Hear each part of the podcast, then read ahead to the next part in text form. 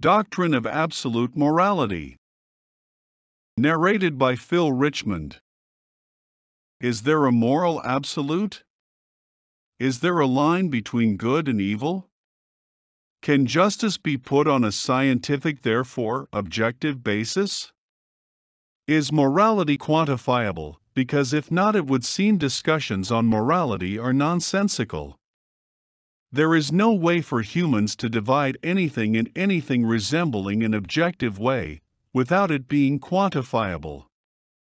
In other words, only when the factor being discussed can be turned into two different strands, one numerically positive and the other numerically negative, can it be said the result is an absolute.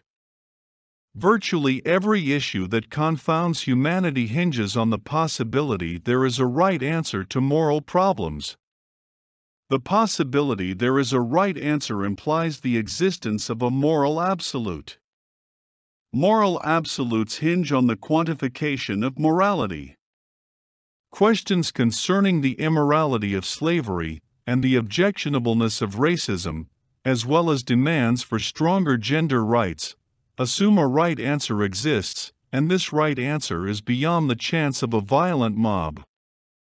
Even the concept of a right answer, assumes right answers reside within an objective morality. Despite this, many of those demanding a moral response assume there are no moral absolutes. Those who express absolute moral rhetoric still say there is no fundamental difference between right and wrong. They may even claim, in a different context, that no one has a right to impose their moral vision on anyone else which smacks of hypocrisy. But the arguments against the existence of objective morality are put forward because liberals believe making moral arguments to support a moral position is morally wrong. Arguing that evil people go to hell is a moral argument that ought not be made, according to liberals. The existence of heaven and hell impose a moral absolute or moral standard on people who do not wish to live by this standard. Condemning people for immorality offends morality because having a moral standard is immoral in the liberal worldview. For many liberals, the only moral standard is moral relativity. The one thing we cannot do, as moral human beings, liberals say, is assume how you live is fundamentally right. Liberals assert they do not object to people believing in God, so long as the belief is not touted as preferable to atheism. Morality is good, in other words, so long as it does not impose standards and principles on the believer. It is impossible to criticize another person's position without thinking one's position is the better one. Therefore, say liberals, being critical of another person is immoral. To condemn an argument on the grounds the position defended requires a moral judgment is in fact a moral argument. The person who argues there are no sound metaphysical arguments is making a metaphysical argument he thinks is sound. The person who claims only empirically validated statements are true disproves the claim he is making, because the claim made is not empirically validated, nor can it be empirically validated. One cannot test every statement empirically. If statements could be empirically tested, the results would be inconclusive, as the empirical method never produces absolute moral truths. The stalemate between those who espouse moral absolutes are possible, and those who claim moral relativism is the only valid position, exists because neither side has maintained a consistent position. Moral relativists speak in the same terms as those who hold to moral absolutes. However, it is also true that those who claim they speak for moral absolutism talk as if moral relativism was a morally virtuous position. This confusion is due at least in part to confusing morality and ethics. They are not the same. If moral relativists make statements that are moral absolutist, those who claim to be moral absolutists often speak in terms that reflect a cultural relativist position. There is either a right and wrong or there is moral relativism. These are mutually exclusive categories. Law cannot bridge the gap. They cannot be alternated according to need. Because moral absolutes are not acceptable in this world and moral relativism lacks substance, the question is how to impose moral boundaries on human behavior without resorting to moral absolutism? If relativism does not permit for regulatory frameworks to be imposed and no one wants moral absolutes to be imposed, how do we control the masses? The answer has always been, from the dawn of time, by the use of force. It's a pragmatically sound response, though it lacks philosophical elegance. The government uses stronger and better armed men to control the actions of weaker, less well armed and organized persons. The state creates justice systems to regulate human interactions. Law gives subjects the impression that justice is objective. The rich and powerful are arrested for begging on the streets and for vagrancy as readily as the homeless poor. But if moral truths are relative, what ought the state to regulate? It is easy to say murder is wrong, but reality rarely permits simple answers. Even slavery spans the gamut from chattel slavery to penal servitude to community service. Where do we draw the line, and what qualifications do we consider important when dealing with real world issues? Slavery is wrong in the form we think is wrong, but there is no line that slavery has crossed. There is no single definition under the law for murder. We say things are morally wrong, but in the end, what matters is if they are legally wrong or not. If a criminal is killed to save an innocent person's life, we consider this an acceptable loss of life. It is also okay to lie to save a person from being made a victim. If we know this is true, the knowledge is based on a greater moral truth existing. A moral truth higher than the legal system or any application of the moral law exists if the particular is to be qualified by the general. The law we follow is not moral law. We know the actions of Athenian nobility and Nazi bureaucrats were wrong, though legal. Both Greek and German, despite being civilized, failed to live up to a universal and absolute sense of how we ought to live. We do not absolve people of their moral failures, though everything they did was legal. That what they did was legal only serves to bring the law into disrepute. The certainty we have concerning moral rights and wrong permit us to judge the law. Some people think mankind is justified, morally, to judge the actions of God. Liberals make many claims about the injustice, inhumanity, and outright cruelty of God. It is not that they are right or wrong in their estimations, but that they feel they have the moral virtue to judge God. This is a monstrously huge assumption to make. Do we have sufficient moral virtue to judge another person, let alone God? The Bible tells us, Judge not lest ye be judged we are told we are judged by the same measure meted out. What is the difference between saying a child ought not eat too many sweets and saying God treated Job inhumanely?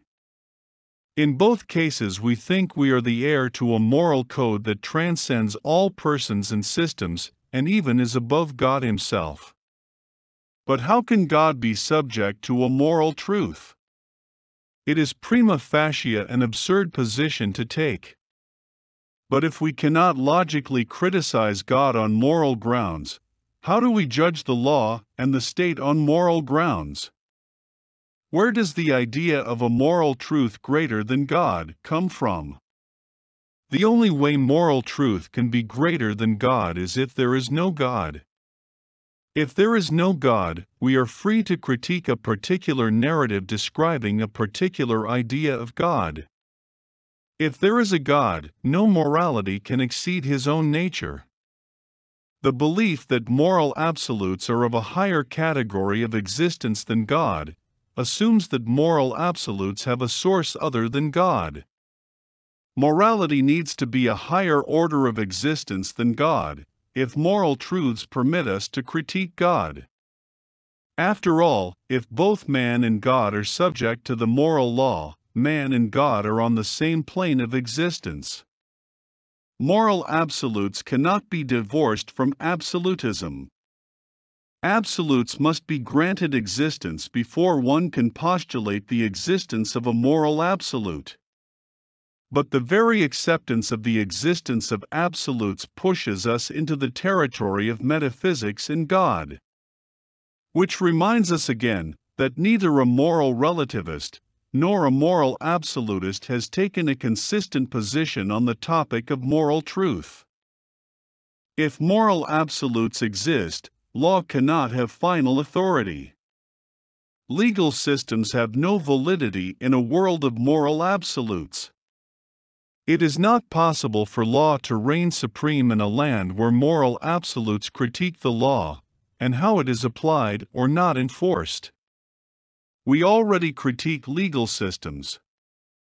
BLM was an exercise in moral virtue. BLM was founded on a belief in moral absolutes and the right of the citizen to hold their culture to account. Slavery was defeated not because it was illegal, but because it was deemed immoral. However, when the law is open to the moral scrutiny of subjects, it has lost its regulatory authority. If we are governed purely by moral virtue, legal systems become passe and of no merit. If morality exists, and no one can claim it does not without contradicting themselves, legal systems must be shelved. Liberals turn moral relativity into a moral absolute when they claim there are no moral absolutes. Cultural relativity is the claim that all cultures are equally valid. As with most of what the left claims, this is a contradiction of terms. Only cultures that admit they are of no special value are good cultures. Meaning cultural relativists possess the best and most perfect culture. The arguments of liberals are always contradictory. Indeed, the entire left is an oxymoron.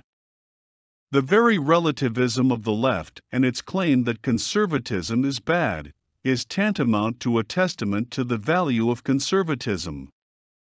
If everything is relative and freedom the ultimate value, the left's critique of the right contravenes its own principles. The right may be exclusionary in its beliefs, but at least its arguments are coherent. Legalists claim it is immoral to murder but qualify the statement and the regulations outlawing it, with exceptions. The simple rule, murder is wrong, is qualified by listing degrees of severity and different forms of murder, such as first and second degree. The law recognizes different extenuating circumstances, even to permitting cold blooded murder, at least when done by an abused woman. The law, in its wisdom, has decreed some abused women are left with no other avenue of escape but murder. The problem the moral absolutists have is that the law insists all moral law be expressed verbally. Yet, it is obvious, it is impossible to create a law that expresses a moral absolute. No written law can consider every possible situation and circumstance. This problem of translating absolutes into legalese has become especially problematical when dealing with illegal drugs. It seems that creating new forms of drugs is easier than the process followed to make them illegal. Indeed, how does one make something that does not yet exist illegal? Can we outlaw crimes that have not yet happened and incarcerate the person before the crime has been committed? Does morality exist if it must be expressed in ethical terms?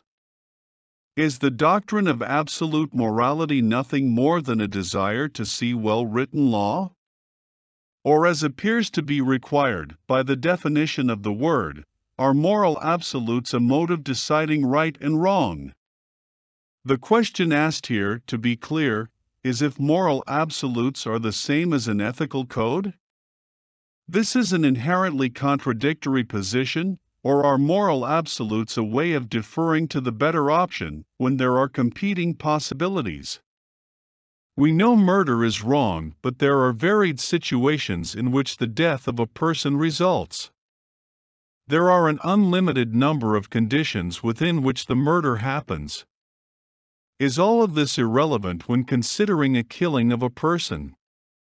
Is it always an eye for an eye and a life for a life? But if moral absolutes are not defined by rules, such as those given above, then a moral absolute is really more about principles. Morality does not tell us lying is wrong or murder is wrong. Morality tells us murder is wrong because it conflicts with a moral principle. It is not the action or act that is wrong, it is the consequence. The moral absolute is not the stricture against murder, it is the underlying principle which the act tends to violate. Morality gives rise to ethics, not the other way around. This is what so many commentators seem to not grasp. We will not arrive at morality by seeking to compact ethical codes into one meta rule. There is no meta-ethical statement that will morph into a moral statement. Murder is morally wrong because of the nature of morality, not because there is an ethical rule making murder illegal. Murder is wrong morally because it offends morality, not because it breaks an ethical injunction. This is the key to understanding morality. Ethical strictures do not solve moral problems, they are the problem.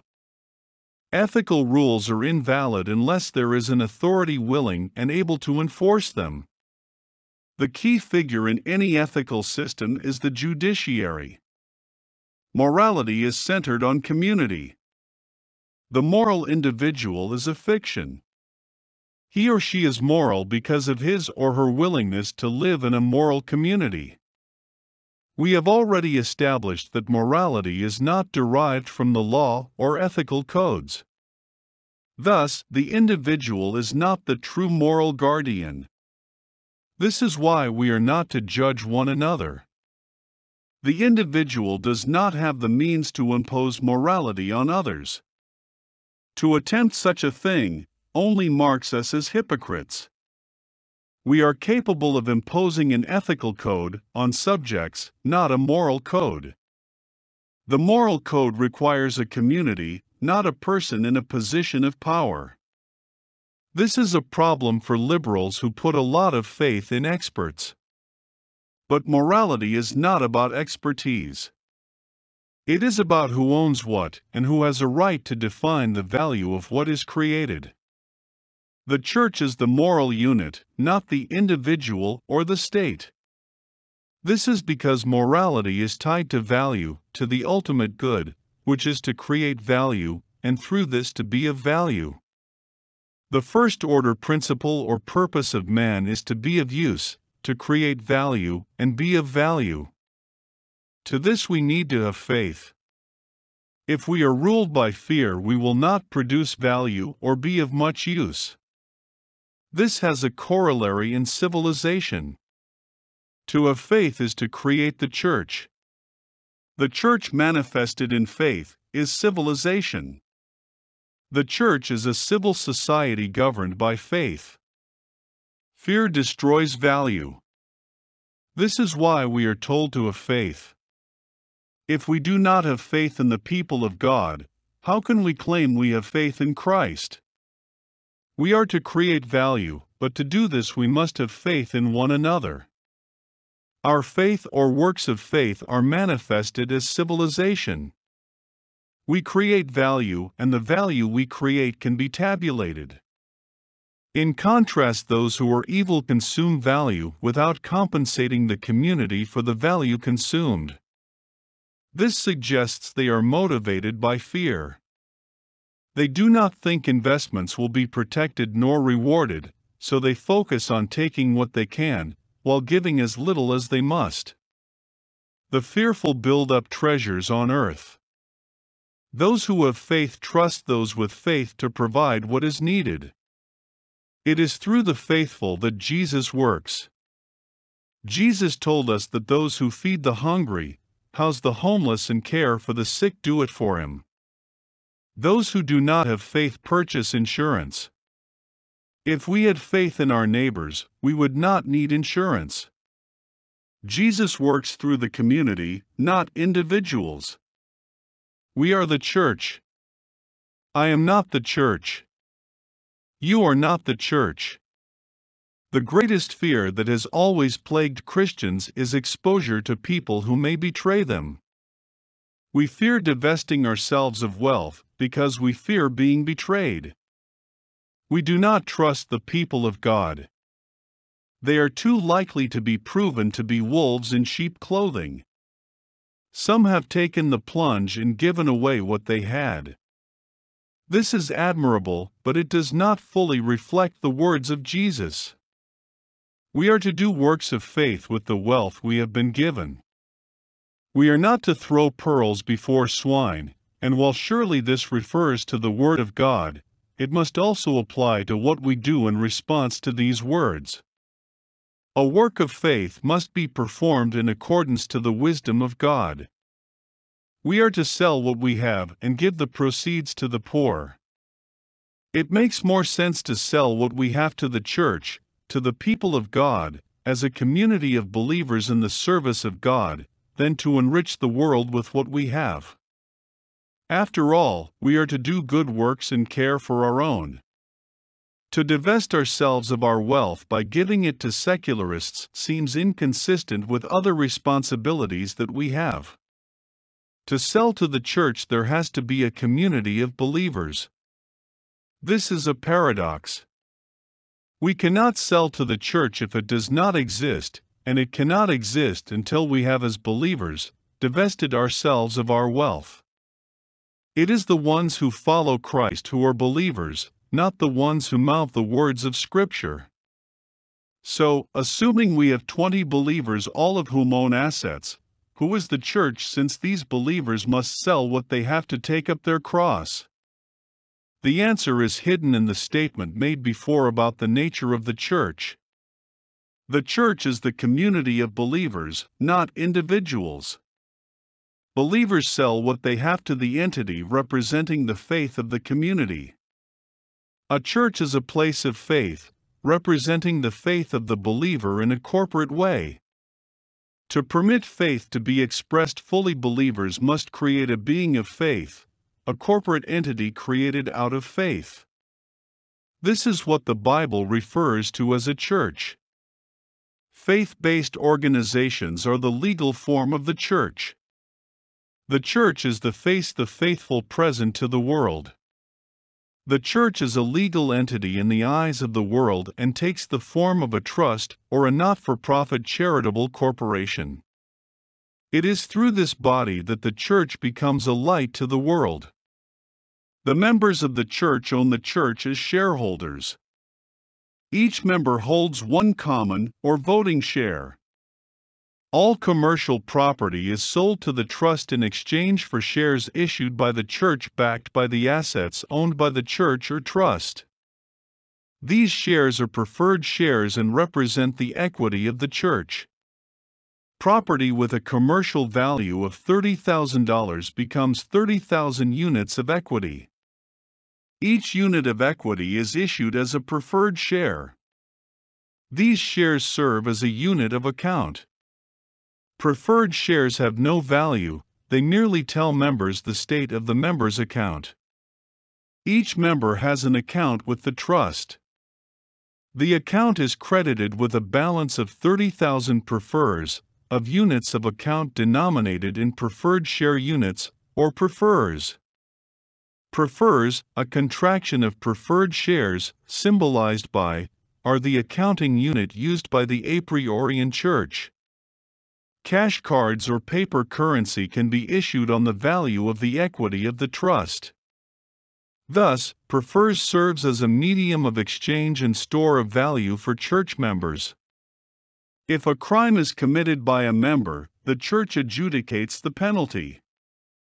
This is a process that determines the cost created by the offense. It is morally necessary to create value and immoral to destroy value. Justice is the activity of restoring value back to the plaintiff from the account of the accused. Penalties can be quantified and adjudicated without the need for legal systems. A plaintiff accuses the defendant of creating an illicit and unwarranted cost, and the court determines if a cost has been created and the value lost. The court also imposes a means of restitution on the defendant. What this means is that through the church society has a clear line of demarcation between good and evil and between profit and loss. Through the church morality is made absolute. Creating value for the church is an absolute good. Harming the church and the body of Christ by causing values to be destroyed or loss is wrong and must be corrected. Because values can and are quantified and can and are established for all acts of creation and destruction, the exercise of justice can be put on a scientific, therefore quantifiable basis.